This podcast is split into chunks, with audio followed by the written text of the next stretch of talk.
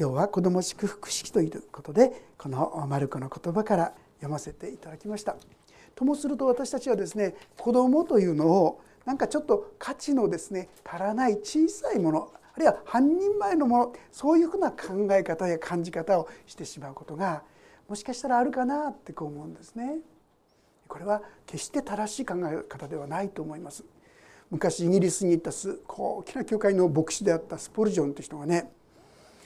子供が2人そして大人が1人信じた時ですね 何て言ったかって言いますとね2人半救われたって言ったんだそうです。意味わかりますか？子供が2人大人が半分なんですけどもその時に2人半救われた神様の恵みに預かったってねどうしてか？子供の生涯はこれから長いわけですよね。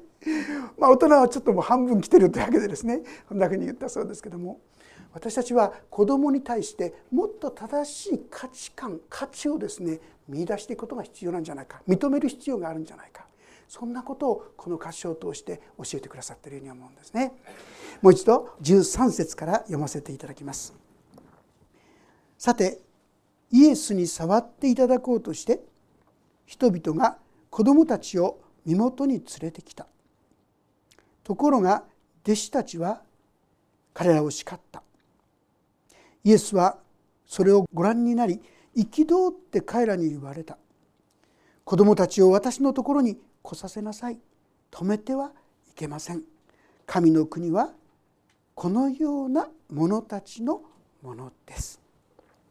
もう大体ですね内容分かってくださってると思うんですね。イエス様が来られてそしてですね、えー、そこに、まあ、お母さん方だと人々と書いてありますがお母さん方だったと思うんですよ。のイエス様に祈ってもらいたいな。イエス様に触ってもらってそして神様の祝福がこの子供に注がれるように。ねまあ、親の願いだと思うんです。この子供がですね健やかに元気に本当に立派に育っていくように、まあ、親の願いだと思います。そういうわけで連れてきたわけですよね。ところがその時の弟子たちの反応を見ましたか？何て書いてあるでしょうか？そこに「ところが弟子たちは彼らを叱った」っていうんですね。なんで叱ったんでしょうね。叱る必要はないんじゃないですか？子どもたちが来ようとしたのに叱るまあ確かにですね子どもたち少し騒ぐかもしれないしね言うこと聞かない子もいるかもしれませんしいろいろあるかもしれないけどもこういうイエス様のとこに来ようとしてるのをそんな叱らなくてもという気持ちがあります。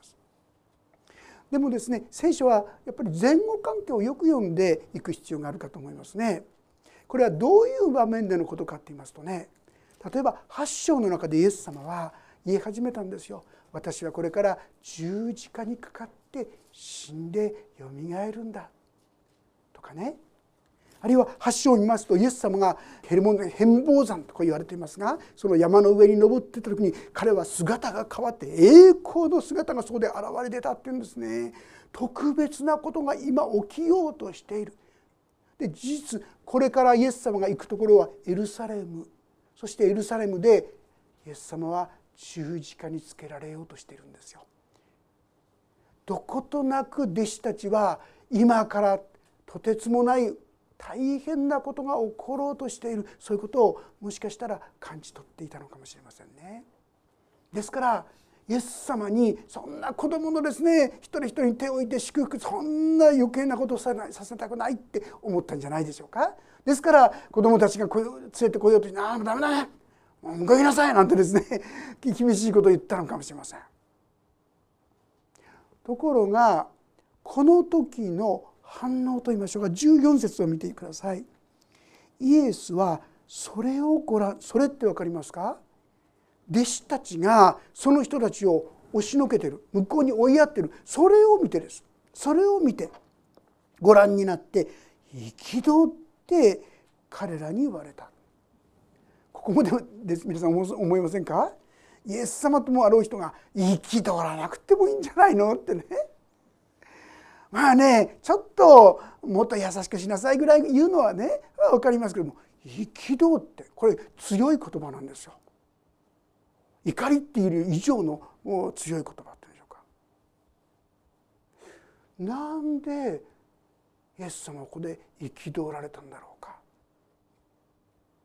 実はこれもですね一つの理由があるんですね。実はこのすぐ前マルコの福音書の9章の方を見てくださったらと思うんですが9章の例えば34節から読ませていただきますとこんなふうに書いてあるんですね。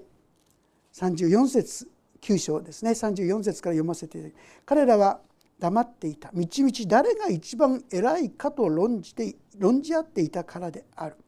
イエスはお座りになり十二弟子を呼んで言われた。誰でも人の先に立ちたいと思うなら皆のしんがりとなり皆に仕えるものとなりなさい。それからイエスは一人の子供を連れてきて彼らの真ん中に立たせ腕に抱き寄せて彼らに言われた。誰でもこのような幼子たちの一人を私の名のゆえに受け入れるならば私を受け入れるのです。また誰でも私を受け入れるならば私を受け入れるのでなく私を使わされた方を受け入れるのです。さらにはですね41節にはこうあります。あなた方がキリストの弟子だからというのであなた方に水一杯でも飲ませてくれる人は決して報いを失うことはありません。これは確かなことです。また私を信じるこの小さい者たちの一人にでもつまずきを与えるようなものはむしろ大きい石臼を首に祝えられて海に投げ込まれた方がましです。随分厳しいですね。お言葉をこの弟子たちに語ってるわけですよ。これは何か小さいものをバカにしちゃいけない。小さいものを軽いと見ちゃいかん。本当にその一人一人を大切にしなさい。この幼子の一人を受け入れる。それが神を受け入れる。子供だからといってそれを邪気に扱ったりですね軽く扱ったりしてはならない。この世では、まあ、当時もですねこのイスラエルの国でも女性とか子供っていうのは正直言いますと軽く扱われてたんですよ。女性の方に申し訳ないですけどね。もう例えば聖書の中に出てくる人数を数える時によく言いますよね。一つのパンと2匹の魚で5,000人の人が皆食べた。この数の中には女性は入ってないんですよ。子供も入ってないんですよ。ですから実際には何万という数の人がそこにいたんじゃないかと思うんですが女性とか子供に対してちょっとそれを軽く見る。それが当時の風潮だったんですよね。それに対して「の」子供たちも一人一人でも神の形を宿しているんだ。尊い存在なんだ。これが聖書が語っているメッセージなんですよ。ところが私たちはついつい見た目というんでしょうかね。大きいか小さいかとかまあその人はですね価値があるとかないとかそういう見方をしてしまう。だからそれは間違っている。それはこの世の見方であって神様の見方ではない。教会の中では神の民の中ではそういう考え方をしてはいけない。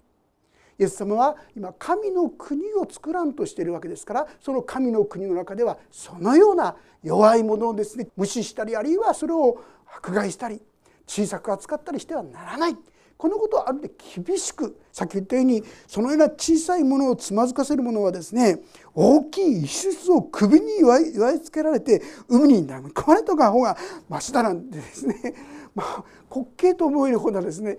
こうレバーを使ってそれはとんでもないことなんだ小さいもの弱いものをですね本当に軽く見てはならないこれが神の教えだということをですねはっきりと伝えたわけですよ。こういうことがあって後のことなんでイエス様が憤ったまだわからないのかお前たちには私たちが言わんとしている神の国の基準というもの考え方というものをまだわきまえてないのかとある意味で叱責の言葉を彼らに下したということなんですね。なぜでもこれだけのことがですねそんなに大きいことなんでしょうね。イエス様の反応であれ？と思う反応のもう一つのことを覚えてますか？ある時ペテロがですねイエス様は私を誰だというかっていう質問に対して「あなたは生ける神の御子キリストです」ってこう答えた時に「あそうだなそれを分からせたのは父なる神だぞ」ってこう言ったんですがその後まあいい気になってっていうんでしょうかね。イエス様がですねその後に「いや私はでもこれから十字架にかかって死んでいくんだ」そんなことを話した時にペテロは言い始める「イエス様イエス様」まあ、正直言うとお若い方ってこんな気持ちかと思うんですけどね。そんなに悲観なさるな。あなたのうちにそんなひどいことは起こるはずがありませんよって言ったんですよね。覚えてらっしゃいますか？その時にイエス様は何て言ったか。突然「下がれサタン」だってイエス様のことを思って言ったことでしょ？イエス様ほどもあろう人がそんなひどい目に遭わすことは遭うことはないですよ。ある意味でイエス様をサポートする意味で言ったのに「下がれサタン」え思い違いをしている。彼は言われたのはあなたは神のことを思わないで人のことを思っているってこういうんですね。要するにあなたの考え方や見方やそういったものを正しいものに調整しなさい。こう言っているわけであります。実は彼らの弟子たちの中に密かにこんな思いがあったんじゃないかと思うんですね。今私たちはそれこそ十字架にかかるというのはとてつもない大きな技をしようとしてそして私たちは皆それに仕えているものだ。それに対してお前たちは何子供連れてきてそして祝福する。そんなですねちっぽけなことをどうでもいいことにかかずら合ってるわけにいかないんだ。俺たちの方が大切なんだからお前たちやめろ。非常にそれはですね自分を高ぶった自分は立派なことをしていてお前は小さいことどうでもいいことというある意味でそういう軽蔑した心。蔑む心があったんではないか。こういう心高ぶりとかプライドとかこういうことに対して厳しくイエス様が語ったのではないかなそう思うんですね。イザヤ書の14章というところをちょっと開けてみてくださるでしょうか。旧約聖書であります。イザヤ書半分よりちょっと後ろでしょうかね。イザヤ書の14章の12節というところからちょっと読ませていただきます。第3版で1147ページ。旧約聖書ですね。第2版古い方で1052ページか3ページ。1147ページか1052か3ページになります。14章12節から読ませていただきます。こんな言葉が出てきます暁の子明けの明星よ。どうしてあなたは天から落ちたのか。国々を打ち破った者よ。どうしてあなたは地に切り倒されたのか。あなたは心の中で言った。私は天に昇ろう。神の星々のはるか上に。私の王座を上げ北の果てにある海溝の山に座ろう。密雲の頂に登り糸高き方のようになろう。しかしあなたは読みに落とされ穴の底に落とされる。これは実はサタンのことを語っている箇所なんですね。悪魔サタンがですねどのようなことになるのか。この暁の子明けの明星、まあ、聖書の中にはこの言葉を違う意味で良い意味で使っているところもありますので惑わされないようにしてほしいんですがここではまさしくサタン悪魔のことを言ってるわけであります。そしてこの悪魔の特徴は何か？それは私は天に昇ろう。神の星々のはるか上に私の王座を上げ北の果てにある会合の山に座ろう。密雲の頂に登り糸高き方これ神様のことです神のようになろう。しかしあなたは読みに落とされ穴の底に落とされる。まさしくサタンはこのような目に今遭いつつあるというところでありますけれども実はここで言わんとしているのは傲慢。彼らは自分を神のようにしようとしたんですよ。高くしよう高くしよう。私たちはこの世でまさしくそういうふうに動いてますよね。いつでも自分を人よりも上にしよう。人からもっと評価されるものになろう。立派になろう。人の上に立とう。さあこの心の中にいやそのプライドの中に実は密かなるこの悪しき者の性質といいましょうか。これが潜んでいることを実は感じたからではないかなと思うんですね。私たちもついつい人の上に立って立派になって褒められて上昇志向と言いましょうかこれが私たちのこの世の願いですよね。それに対して神様は違うよ。まあ、あえて言うならばペテロの手紙というと書けましょうかペテロの手紙の第一ペテロの手紙の第一5章の6節7節というところをちょっと開けてくださってそしてご一緒に読んでみたいと思います。第一ペテロの5章の6節7節であります。ページが458ページ第3版第2版で420ページか21ページ458ページか42021ページになるかと思います。第一ペテロ5章の5節6節です。よろしいでしょうか？はい同じように若い人たちを長老たちに従いなさい。皆互いに謙遜を身につけなさい。神は高ぶる者に敵対しへりくだる者に恵みを与えられるからです。ですからあなた方は神の力強い見ての下にへりくだりなさい。神がちょうど良い時にあなた方を高くしてくださるためです。皆互いに謙遜を身につけなさいとあります。クリスチャンが目指すべき道というのは実は謙遜だということに気づいていらっしゃるでしょうか。人の上に立って人から評価されて人から褒めたたえられる。これはあなた方が求めるべきことじゃないよ。いかにしてそうやって人に褒められるか。そういうふうな思考と言いましょうかね。上昇志向と言いましょうか。そういうのを私たちはこの世がそうやって教えますから私たちも自然にそういう考え方の中に埋もれると言いましょうか馴染んでしまっていますがあなた方が目指すべきはへりくだりの道ですよ。互いにあなた方がへりくだり合う時にそこに神の国が現れそこに神の技が表されていく。でもあなた方はこの世と同じようにみんなよりも上になりたいみんなよりも褒められたいみんなよりも立派になりたい本当に立派になることはそれは決して悪いことじゃないですよ。でもそれは人と比べてですよね。傲慢そういったものが密かに隠れているわけであります。もし私たちが神様の栄光を表すために立派になりたい良くなりたいこれなら OK です。神様の栄光のために良き人間になる立派になるいろんなことをしていきたいこれならいいですでも自分が認められたい自分が褒められたい自分が評価されたいそのために良いことを行っていこうとするならばここには大変な危険が潜んでいるそれはまさしくこの悪魔がたどった道と同じ道がそこにあるよということをイエス様は強く警告していたんではないかと思いますね。私たちが目指すべきはいつもいつもへりくだりの道ですよ。じゃあどうなっちゃうの？とことんまで下がっちゃうんじゃないの？聖書の言葉は何て言ってますか？神があなた方を高くしてくださるためですって書いてあるんです。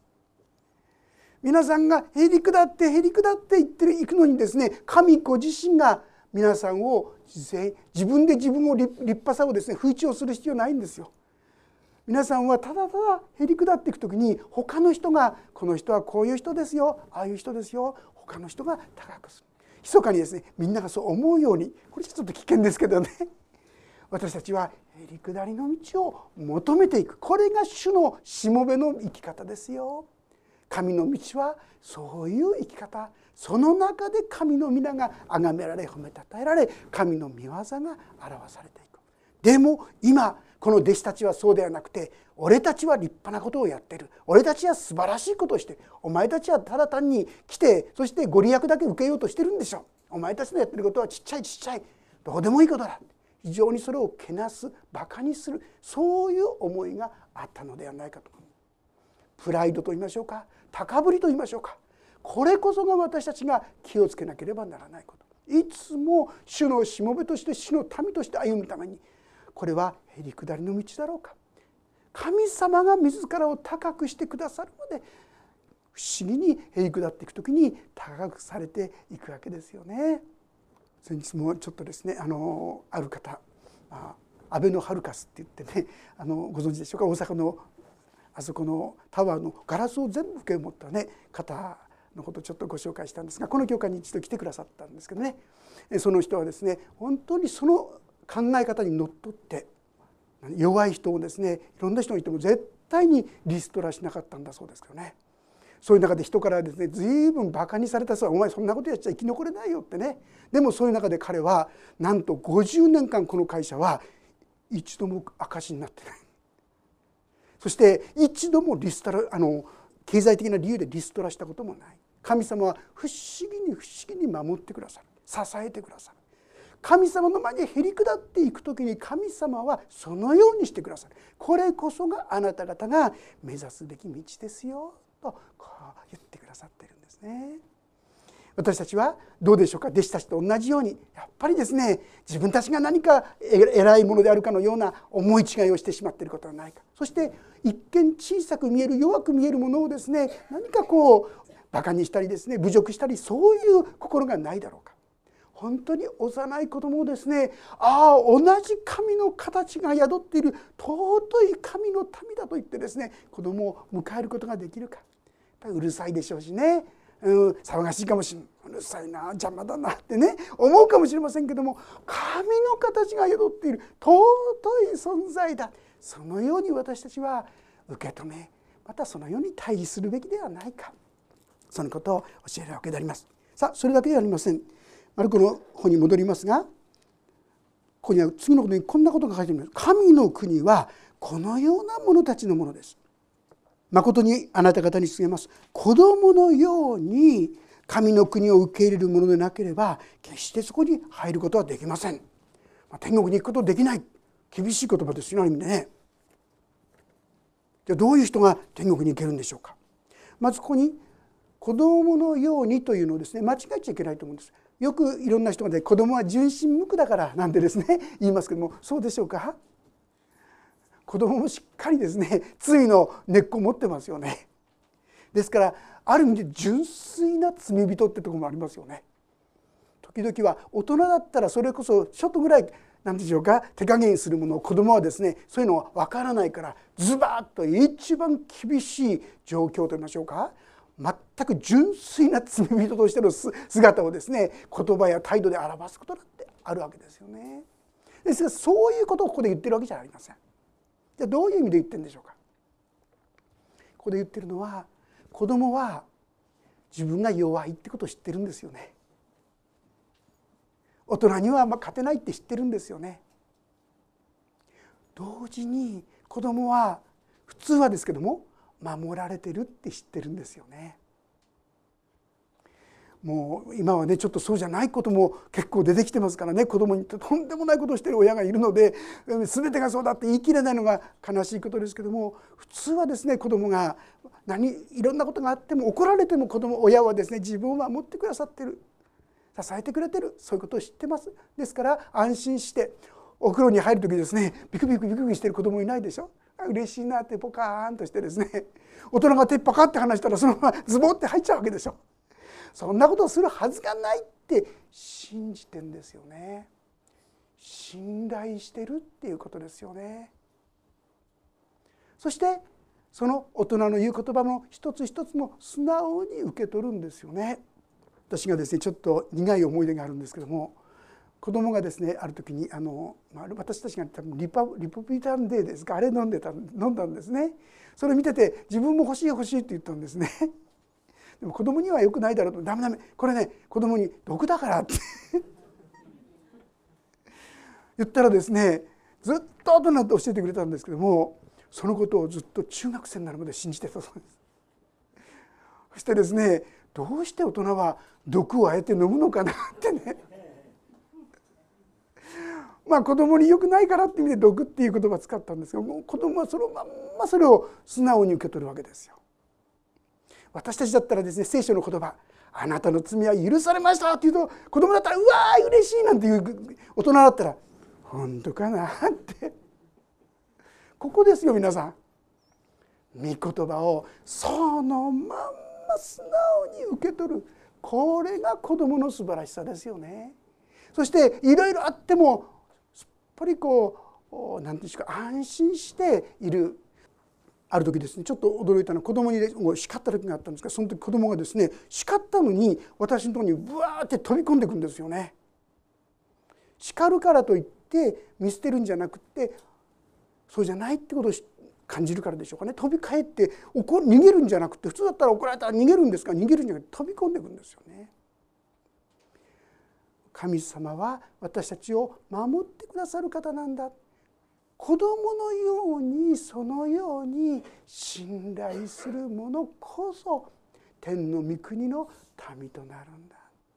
私たちは生半可知恵がありますし経験がありますしいろんなことを通ってきましたので本当かなってすぐ疑っちゃうんですよね。そうではなくて子供のように素直に「神様あなたのお言葉ですから」と言って従うことができるなら幸いですね。ペテロがですね漁師のペテロがイエス様にそこに右側に網を下ろして取ってごらんって彼は漁師ですよ。私の方がこの湖に関してはですねベテランだってこういう気持ちがあったと思うんですよ。でもしその気持ちが強かったら彼は網を下ろさなかったと思うんですよ。でもそれでも彼は「お言葉ですから」と言って下ろしたんですよね。一晩中彼は取って取れなかったんですよ。でもお言葉ですからと言って下ろしたらもう2艘の船が沈みそうになるほどにいっぱいになったんですよね。私たちは神の言葉をそのように受け取っているだろうか。やっぱりいろんな自分の経験や思いやいろんなものでですねいやいやそんな簡単なもんじゃない世の中そんな甘いもんじゃないなんてですねそんな言葉を持って神の言葉を平気でないがしろにしたりそれでは神の恵み祝福に預かることが難しいよと教えてくださっているのではないでしょうか。子供のように神の国を受け入れるものそこに神の御業が表されていくんだということを本当に共に覚えさせていただけたらと思います。私たちはいつもですねある意味において先ほど言いました上昇志向の中に生かされています。ですから周り中がそのように生きようそのように生きようと言われます。それに対して聖書はかえってですねへりくだってへりくだって全く反対の生き方ですよね。それはそんな道バカな道だと言われたらそうだよなって思うかもしれない。でも聖書がそう言うんですからともし私たちが御言葉に従っていくならばそれこそ子供のような心になって御言葉を受け持つ受け取るものでありその人のうちに神の支配が現れる。神の言葉というのはですねもともとの言葉は神の支配ってことなんですよ。神の国というのは神のバシレアントゥテウこれは神が支配する統治する。神様の言葉に従う時に神の統治が始まるんですよ。ですからそこは神の国となって神の御業が表される。神の国はそのように素直に神を受け入れるものだ。今日私たちは子供たちでどう向かっているでしょうか。子供をちっちゃなもの価値の小さいもの邪魔なものとそのように思ってしまうことがないでしょうか。私たちはしばしばあると思うんですよ。でもその心をいつも主の御言葉によって戒められてそうだ主の尊い子供だ。神の子供だ。そのようにして子どもたち一人一人に対峙していくことができたらと思います。あるいは同じように弱い人この世で見捨てられている人本当にあの人は意味がないと思われる、まあ、先ほど言った安倍のハルカスその人はですねこの世にいらない人なんか一人もいないってことを強調して彼は言ってるんですけどねですから実際いろんな人をですねずっと支え続けてある時はですね会社に泥棒が入ったんです誰が入ったのかと思ったら実は自分の社員だったんですね。まあ、もう昔ね1950年代で計算機を入れたらですねお金がどうにもならなくなってその計算機を盗んで そして質屋に入れちゃったんです。後でそれが分かった時ですねまあすぐに即刻辞めさせたと思ったら彼は辞めさせないんですね。そこで使った時に彼は本にそのご恩に報いるために一生懸命働きましたよね。もう私はもっと給料のいいとこに行きますからっつって去っていった方々がたくさんいたんですけどもそういう時にそれでも引き止めるんですけどねでもいよいよダメになったら待ってあの待ってるからね帰っておいで結構な方々がですね やっぱり世の中そんな甘くありませんでした帰ってくるんだそうですけどもその方々を喜んで迎える帰ってその人たちが一生懸命この会社のために働いてくれたっていうんですね。私たちは一見するとバカに見える道一見すると愚かに見える道。でも主の御言葉にそれもへり下っていく道を選び取っていきたい。その時に神様の見境が表される教会というはそういうところだ。この世の基準によって歩むところではなくてこのような基準に従って歩むそれが教会なんだということですね。共に覚えていきたいと思います。そしてこの精神をイエス様が生き通ったという自分がですねそうやって上になる人よりも上に見られたい立派になりたい褒められたいそういうところではですね本当にイエス様はそれをほどに怒るほどのことなんだな。かえってへり下っていくことこそが神が喜ばれる道なんだな。これとしっかり心に覚えさせていただいて共に歩ませていただきたいと思います。お祈りをいたします。恵み深い父なる神様私たちはいつも人の目を気にしてしまって人よりも上に人よりも立派に思われたいとそう思ってしまいます。自分のプライド主を自分を上に見せようと救急としてしまう愚かな者たちでございます。でも主よそんな私たちにあなた方が必要なのはそういうことではない。本当にへり下ってそのような弱い私たちを受け入れてくださった神様を思いなさいと。主よ私たちも見捨てられて本当に滅びなければならないような惨めな哀れなものでした。でもあなたはそんな私たちをお見捨てになるのではなくてかえって高価で尊いと言われて私たちを本当に神の魂の命の宿ったものとして手厚く死を用いてまた扱ってくださっていることをありがとうございます。どうぞ私たちも人を見下げたり自分のプライドを高くしようとするその生き方からかえって反対に本当に自らへり下っていく道をあなたが挙げてくださるまでへり下りを取り続けていくそんな生き方を目指させてくださるようにお願いします。そして真の神の教会が神の国がこの地にも私たちの周りにも実現していくことができるように祝福してください。お一人お人の歩みが本当に主よこのへり下りを取る時にあなたのあふれる祝福を豊かに豊かに注いでくださるようにお願いします。御手に委ねます。あなたの祝福が豊かにこの思いになる方々に注がれますように主イエス・キリストの皆によって祈ります。メン。もうしばらくそれぞれに応答の祈りをお捧げいただければと思います。